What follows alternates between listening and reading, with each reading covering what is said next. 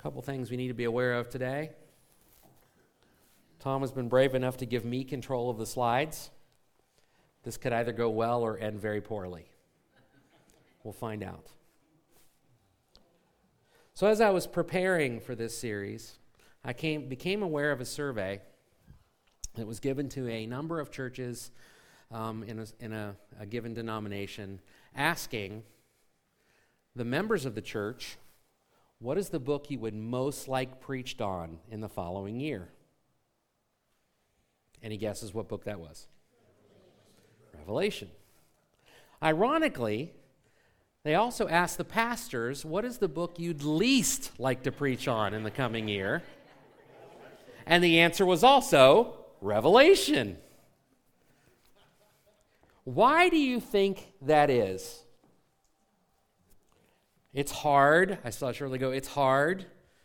There's a lot going on in this book.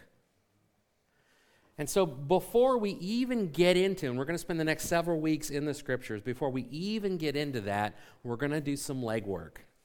Because I think we need to do some legwork before we open this book that has a lot of passion behind it, that creates a lot of differing perspectives and approaches, and that I've seen believers box over what it means and what it's about.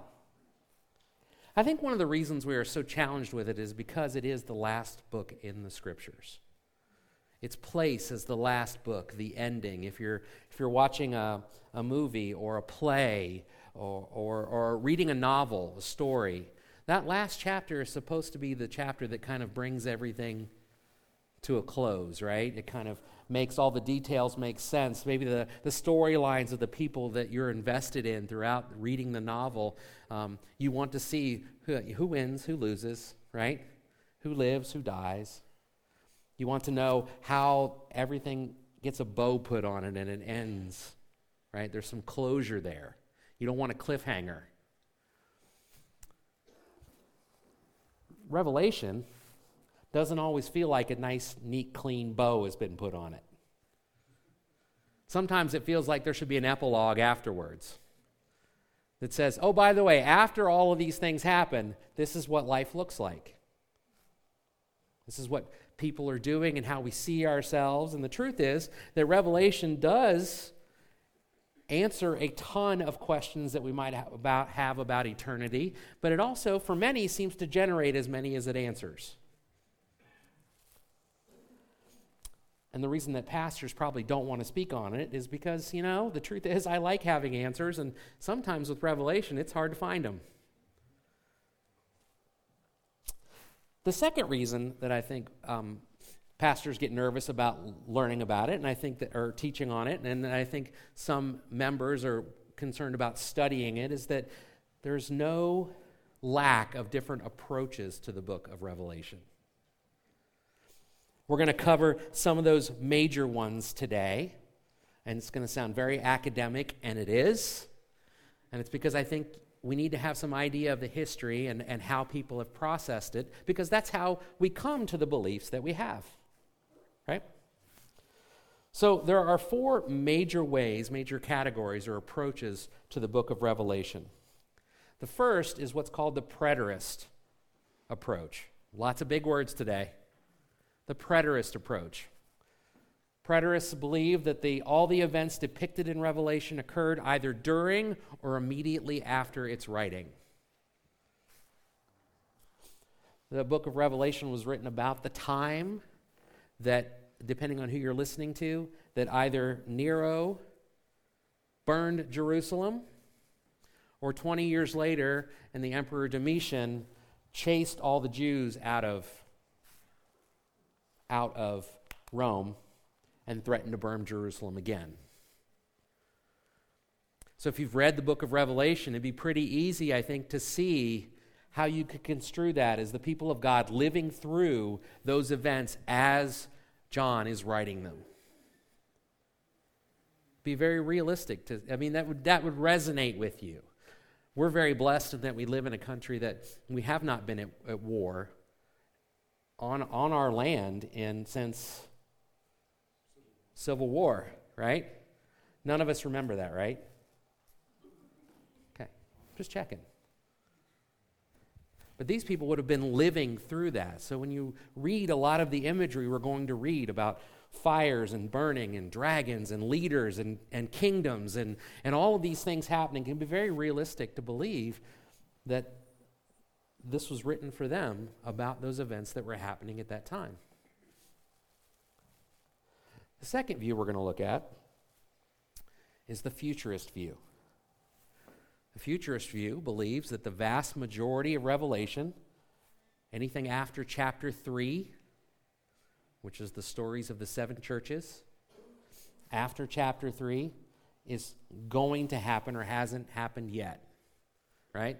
They're depicted have yet to occur or will only occur during the actual end times. Okay?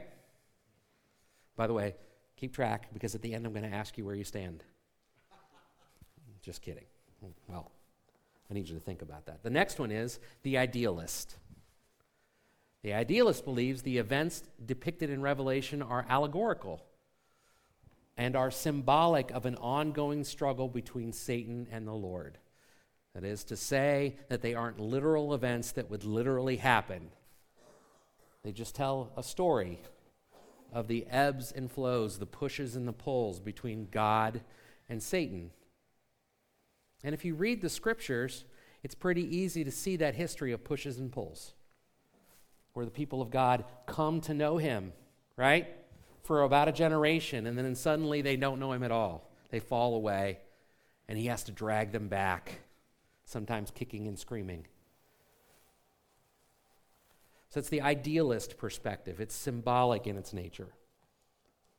And by the way, as I say this, through the first three chapters, or at least in chapters 2 and 3, no one would argue they believe those are actual churches and actual events and actual times. It's the remainder, and quite frankly, the remainder that we're going to spend most of our time on, because that's the question stuff that causes people to disagree. The historicist, the fourth of our major perspectives. The events depicted in Revelation outline the journey of the church from Pentecost till the end of time. The idea there would be that there is this, that you can physically tie the events written in Revelation to physical historical events throughout time. Some would say that there are seven churches, and so they describe and then lays out in the rest of the book seven what they would call dispensations, and that word shouldn't scare you too much. It just means different periods of time, different administrations, right? So it's just a way of sectioning things off. Now, there are certainly people who build their entire theology around dispensations. They're called dispensationalists. Imagine that. Okay, again, nerdy words today. Keep up. It's a lot. I know. But they do believe that certain events are tied to certain events. Certain events in life are tied to certain events in the book. Okay? This has been the prevailing perspective for much of our history as Christians, the historicist perspective. It's where we develop or have this idea where we go, do you think we are in the end times? Do you think this is it? This is the moment? And then where we have series like the Left Behind series and others where we see kind of these, I'm tying this end time event in the book of Revelation to this physical thing I'm seeing right now. Funny thing about the historicist perspective is it's much easier to see in retrospect than it is in the moment, because you can look back and say, okay, now this is all starting to make sense based on what I know now. But that doesn't stop us from trying to figure it out. The historicist perspective is what's left people arguing over whether or not they're premillennial or postmillennial or amillennial, which basically means when is Jesus showing up? Before the millennium, after the millennium, or somewhere in the middle. I will tell you that I think the historicist perspective has some downsides. And one of the, and I think, and I want to address that because it's the prevailing view, but I really think it's got some concerning pieces to it. Not the least of which is Scripture. Matthew chapter 24, verse 36 says, "Now concerning that day," as his disciples are asking him, "when the day of the Lord is coming." And by the way, that is the end game here in Revelation, the day of the Lord. When is the day of the Lord coming? And Jesus' response is really clear. "Now concerning that day and hour," who knows? "No one knows, neither the angels of heaven nor the Son, except the Father alone." It's interesting that in that phrase, Jesus himself even says, "I don't know." Then in Acts chapter 1, verses 7 and 8, as he's about to ascend onto heaven, they ask him this question again. And he says to them, "It is not for you to know the times or the periods that the Father has set by his own authority. But you will receive power when the Holy Spirit has come to you, and you will be my witnesses in Jerusalem and in all Judea and in Samaria and to the ends of the earth." And then he gets into, and then there's another text we're going to look at in a second. It's Second Peter chapter 3, verse 10. But either way, all of these scriptures kind of should cause us to ask ourselves this question. If we are referring to Revelation as some kind of cipher to help us discern exactly what's going on and when it's happening and it's how it's happening, we might be treading into waters we were never meant to be in. We might be looking for knowledge we were never meant to know. Why would God not want us to know things? For our own protection. I believe that. I believe very much that sometimes human beings, if we know all of the outcome or knew where God was, where he was going, what he was going to do, when he was going to do it, and how he was going to do it, we're a little selfish. We may or may not try to manipulate it for our own benefits. The Emperor Constantine, by the way, who was credited with bringing Christianity into the Roman Empire. You realize that the Emperor Constantine didn't make his commitment to Jesus and be baptized until he was on his deathbed. He flew the banner of Jesus through an entire war. He used Jesus in many ways to have all of his people rally behind this Jesus and use him as the impetus for their winning of this war. He used Jesus as a motivational tool. But he did not take on the baptism of Jesus until the very end because he wanted to do what he wanted to do all along. And he decided that he had the system gamed, he had it worked. Human beings are a bit like that. If we were left to our own devices and trying to predict what was going to happen based on, we were able to discern exactly when it was going to happen and how it was going to happen, we might try to manipulate it. We really might. And I would use Jesus as showing up anyway. Jesus showing up as an example of God not going according to human plans. The Pharisees were very upset. Right? As was Judas. I really believe that. I really believe Judas was ready for him to usher in this military coup. And when he finally realized it wasn't going to happen, he kind of lost his mind.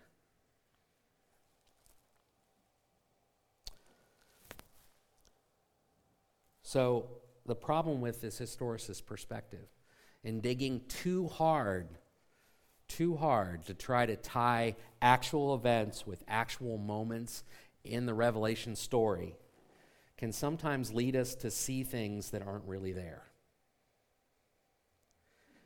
If you say that can't happen, I would say go back and look and see how many times loving believers have predicted the end of the world. It's happened over and over and over again, and since we're all still sitting here, they've all been wrong. Right? Okay. We have to be careful that we're not pursuing an understanding of Revelation so that we can feel more comfortable or so that we can have some kind of secret knowledge. There's an entire movement called the Gnostics that were all about that. We know secret stuff. But that we are pursuing an understanding of Revelation so we can pursue and understand who our Savior is, what our God desires from us. And to take the big piece from Revelation, God wins. Right? God wins. He may not show us every detail of his battle plan, but God wins. And at the end of the day, isn't that what we really need to know? And so as we approach Revelation, we're going to kind of dig into it from that perspective, taking that, carrying that with us. God wins. So where do you lie in these four perspectives? Or where have you laid before? Would you count yourself as a historicist, a futurist, a preterist, an ist of some sort? I'm an ist. I'm definitely an ist. So full disclosure, I'm going to tell you where I'm at, which is always risky, okay? And as I said before, I believe that God-loving Christians have been arguing over this book for 2,000 years. I think God gives us clarity on the things he wants us to have clarity on. I think sometimes God doesn't give us clarity because he wants us to wrestle. He wants us to think. He wants us to process. We were reading with the youth in the book of Jude this morning, so I was kind of getting them ready for this today. We're reading in the book of Jude that Jude is screaming or yelling at the people he's writing to, saying, you're thinking with your lizard brain. You're going with your instincts. You're not stopping and thinking about the decisions you're making and whether or not this really brings glory to God. God wants you to think. He gave you a brain for a reason. He wants you to use it. Colin.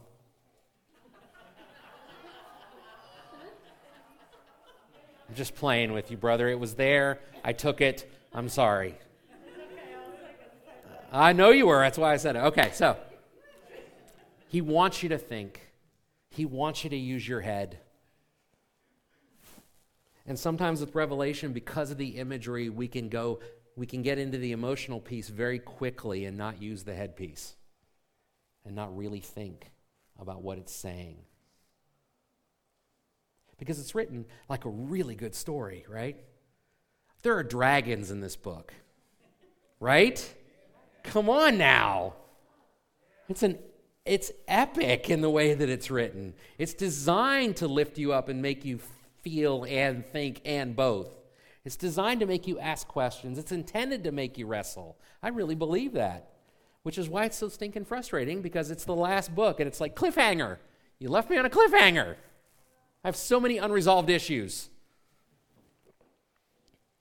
So, I am not in any of those four categories neatly.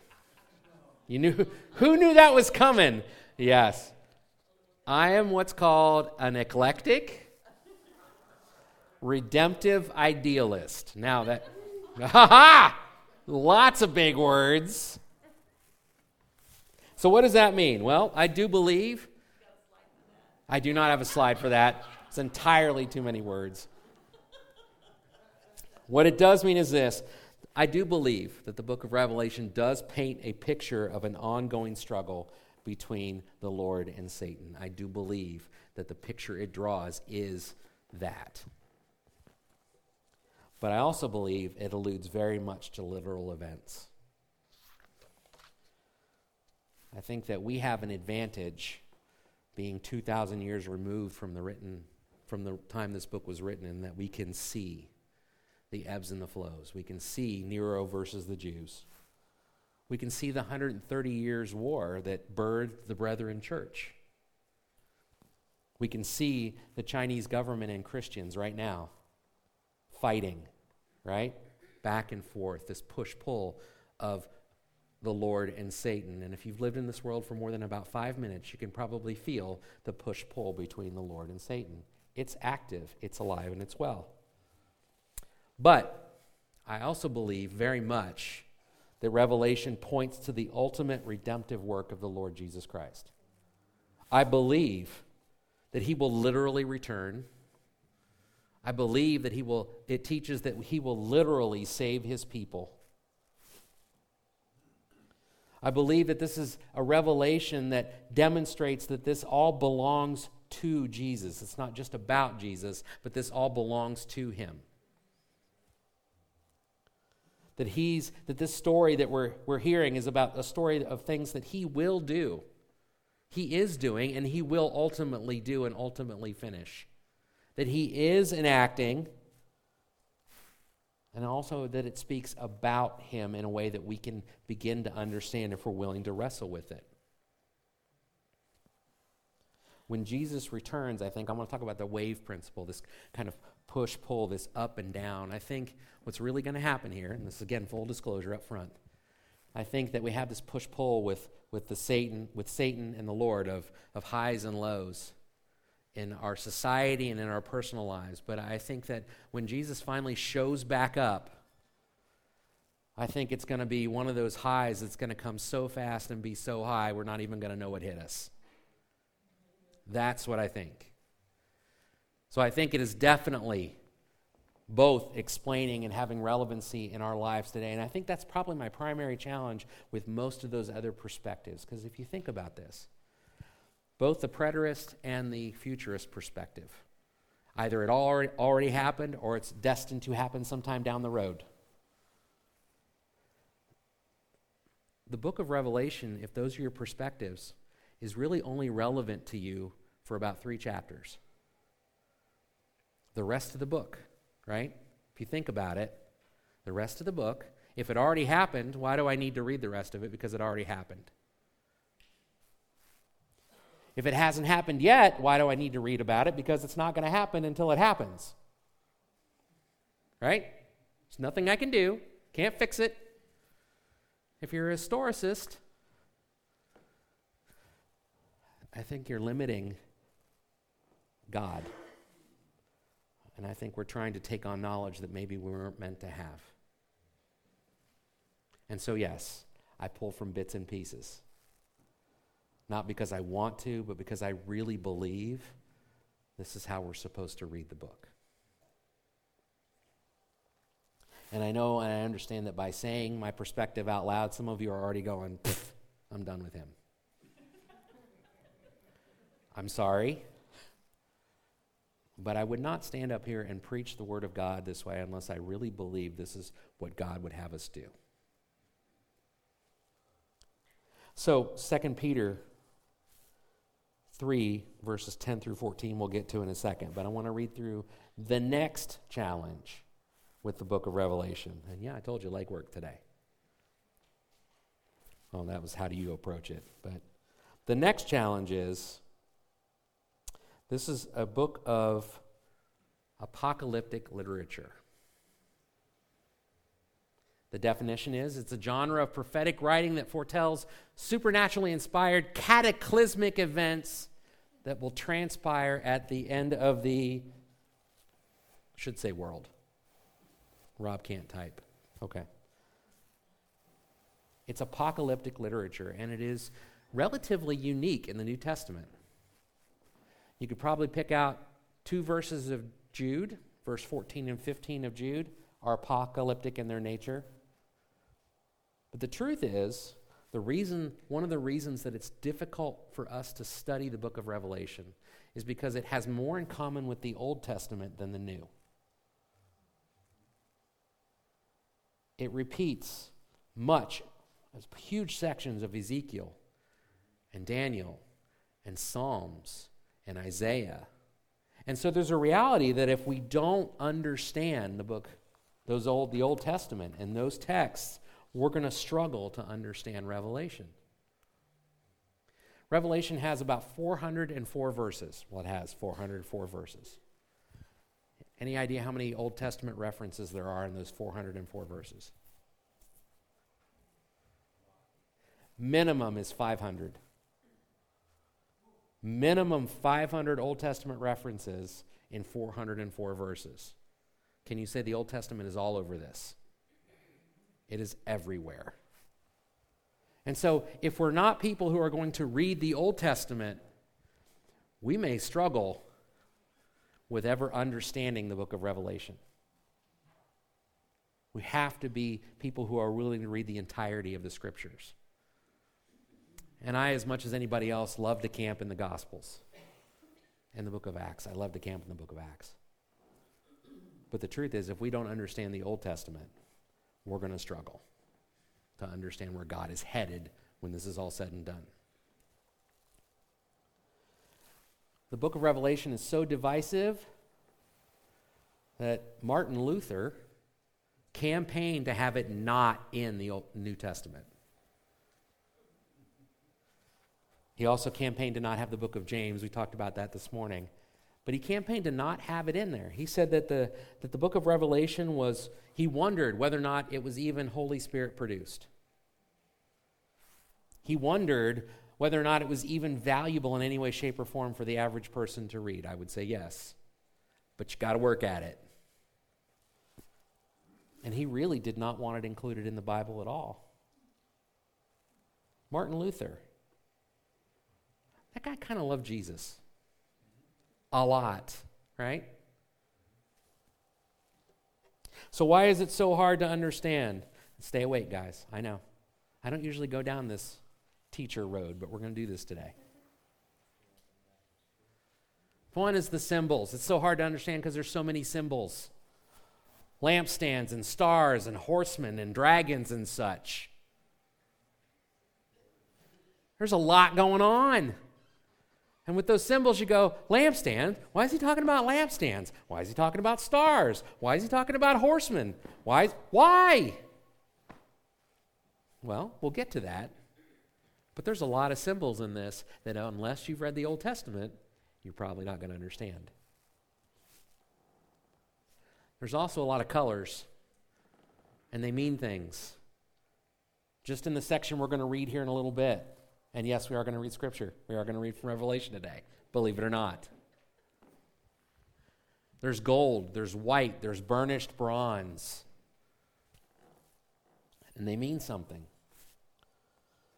There's numbers. 3, 4, 7, and 12. Those will be your favorite numbers. Well, not your favorites, but they will be the numbers that you will recognize as we go through the book, I hope. Threes refer almost always to who? The Trinity. The Father, Son, the Holy Spirit. Anybody know what 4 refers to? The entirety of the earth. If you've read the book of Ezekiel, as we studied it last year, they sent the horsemen to the 4 corners of the earth. So if you see the number 4, or 4 qualities, or 4 people, or just the 4 in a given section, or just the number 4, it probably is talking about the entirety of the earth. Then there's the number 7. Completeness. Completeness. 7 churches, 7 stars, 7 spirits. The complete judgment, complete victory, complete glory, complete praise. It is all about completeness. And then the number 12. The number 12 is about the completeness of God's people. 12 tribes, 12 apostles. We're going to read about 24 elders. That's 2 times 12. We're going to read about the 144,000. 12 times 12 times 1,000. Or actually, times 1,000. Now I know we deal with numbers that are like in the billions and the trillions, but to them, 1,000 was an enormous number. Is it literally 144,000? Let me just dispel that right now. No, it is not. It is designed to convey the completeness of the people of God, and by the way, it's going to be an enormous group of people. that are singing his praises. So when we get into those sections where we're reading and seeing where the fullness of everybody is before him, all of God's people and the angels were singing his praises, you need to have this bigger than OSU Stadium vibe. More than you could possibly count, singing his praises. People as far as the eye can see. That's the picture. So 12, the completeness of God's people. And let me be clear, these images all have a lot of value. But even with that said, Revelation is not a puzzle book. It is a picture book. You sense the difference. A puzzle book is something we piece together to reveal secrets or secret information and meanings. A picture book is a cohesive, grand image that paints a beautiful picture.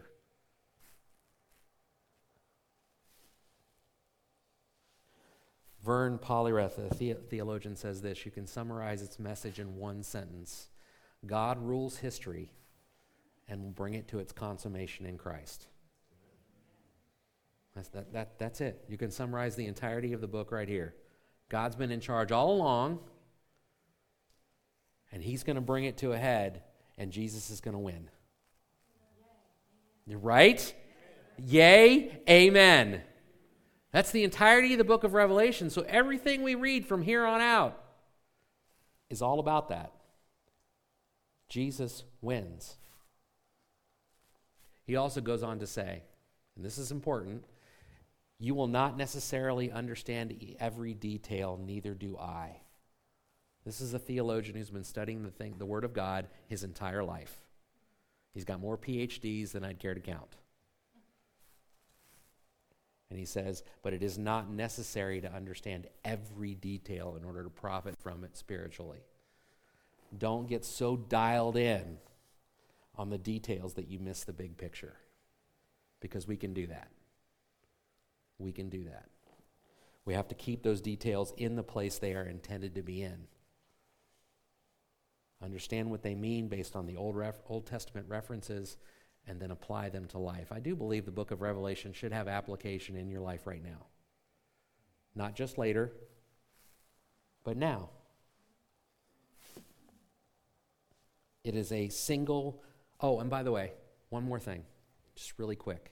If you learn nothing else from the entire series, there is no S at the end of the name of this book. Okay? There are not many revelations in this book. It is one singular, cohesive revelation given to John by the Lord. And that's a personal pet peeve. People who end it with an S, I'm like, somebody says something and you're just like, that's just wrong. That's one of the ones that gets me. So if you want to annoy me, tell me something's moist,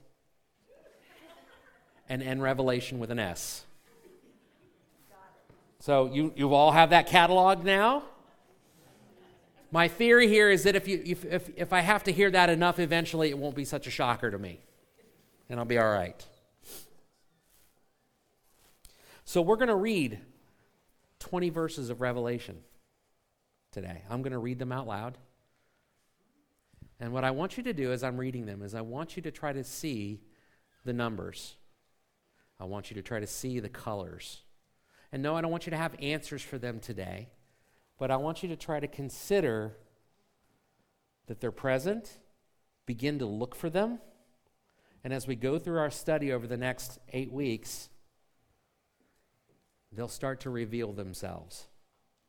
Because this isn't a puzzle you're trying to put together. This is a picture, almost a paint by numbers, as Alana does every Bible quiz practice. She disappears into a room and does a paint by numbers. It's almost God constructing this beautiful portrait that by the end of this, I hope we will all be able to see this incredible, holy, powerful, glorious, eternal presence and life with God that he desires for us to see in this book. Okay? All right. So let's read our verses. Are you ready? the revelation of Jesus Christ that God gave him to show his servants what must soon take place. He made it known by sending his angel to his servant John.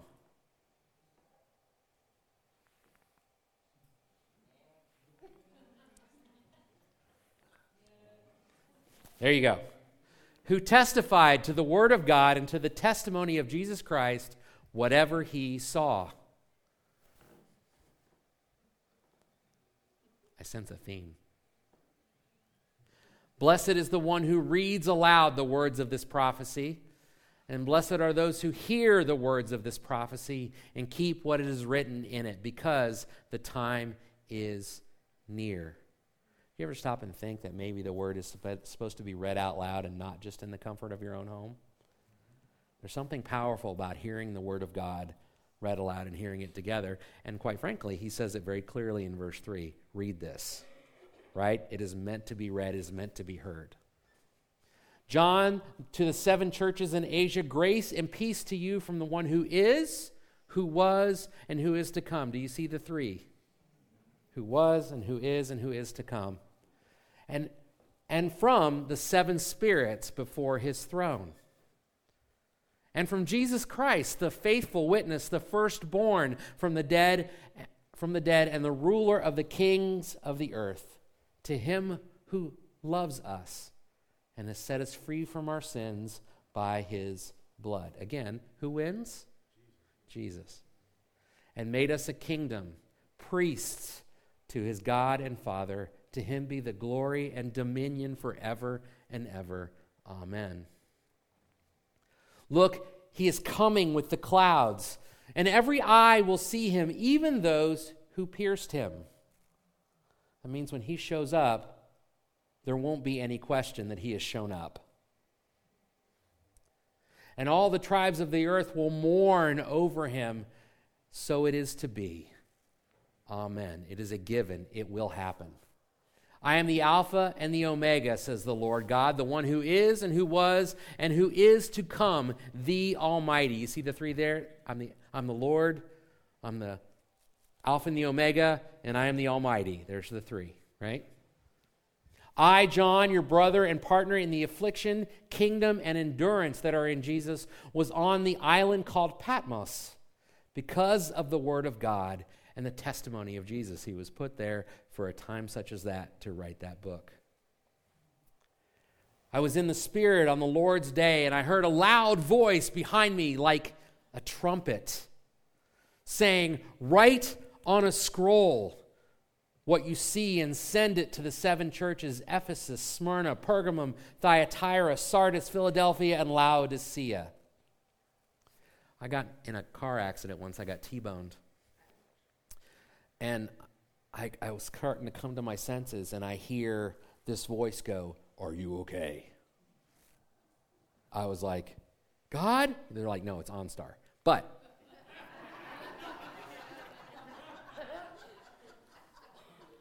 the point would be, and as John is receiving this, it's this powerful, overwhelming, like a trumpet. That's loud, right? And all-consuming. If you're standing next to a trumpet while it's playing, you're not hearing anything else, right? That's the voice of God in his ears. And he says, "Then when I turned to see whose voice it was that spoke to me, when I turned, I saw seven golden lampstands." We get colors, we get lampstands, and we get numbers all in one place, right? "And among the lampstands was one like the Son of Man, dressed in a robe with a golden sash wrapped around his chest. The hair of his head was as white as wool, white as snow, and his eyes like a fiery flame. His feet were like fine bronze as it is fired in a furnace, and his voice sounded like the sound of cascading waters. He had seven stars in his right hand. A sharp double-edged sword came from his mouth, and his face was shining like the sun at full strength." This ain't baby Jesus in a manger, people. "When I saw him, I fell at his feet like a dead man." Wouldn't you?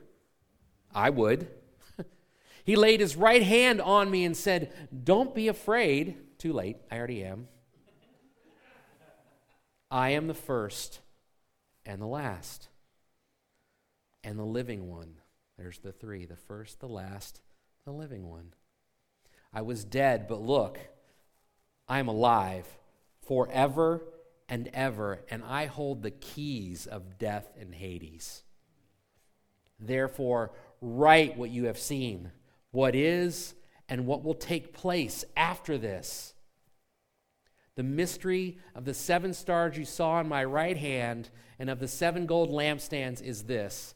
The seven stars are the angels of the seven churches, and the seven lampstands are the seven churches." And that's the last bit of advice I'm going to leave you on reading Revelation. If John tells you what the answer is, it's the answer.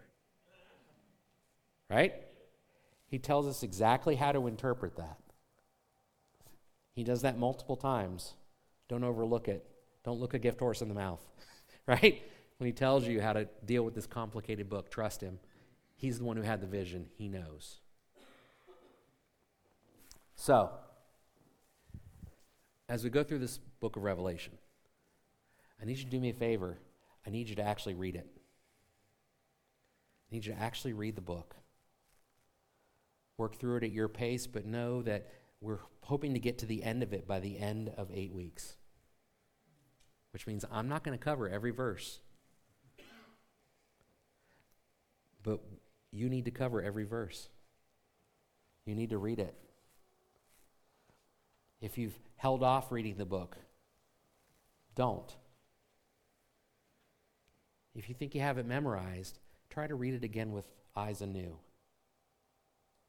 Try to see God's presence. The other favor I need to have from you is if you have questions, call me and ask me. If I don't know, guess what I'll say? I don't know, but I'll find out. Let me dig. Let me pray. Let me consider. This is a book that has to be wrestled with. There's a wrestling going to go on. If you're really studying the book, it will not be easy. But what I can tell you is that through it, you will see the victory of God revealed.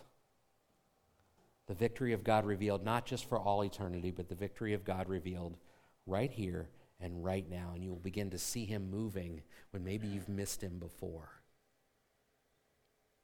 You'll begin to see the signs that he is here, that he has never left, that he has always been faithful, and that he is calling us to join him in the story that he is writing. Amen? Amen and amen.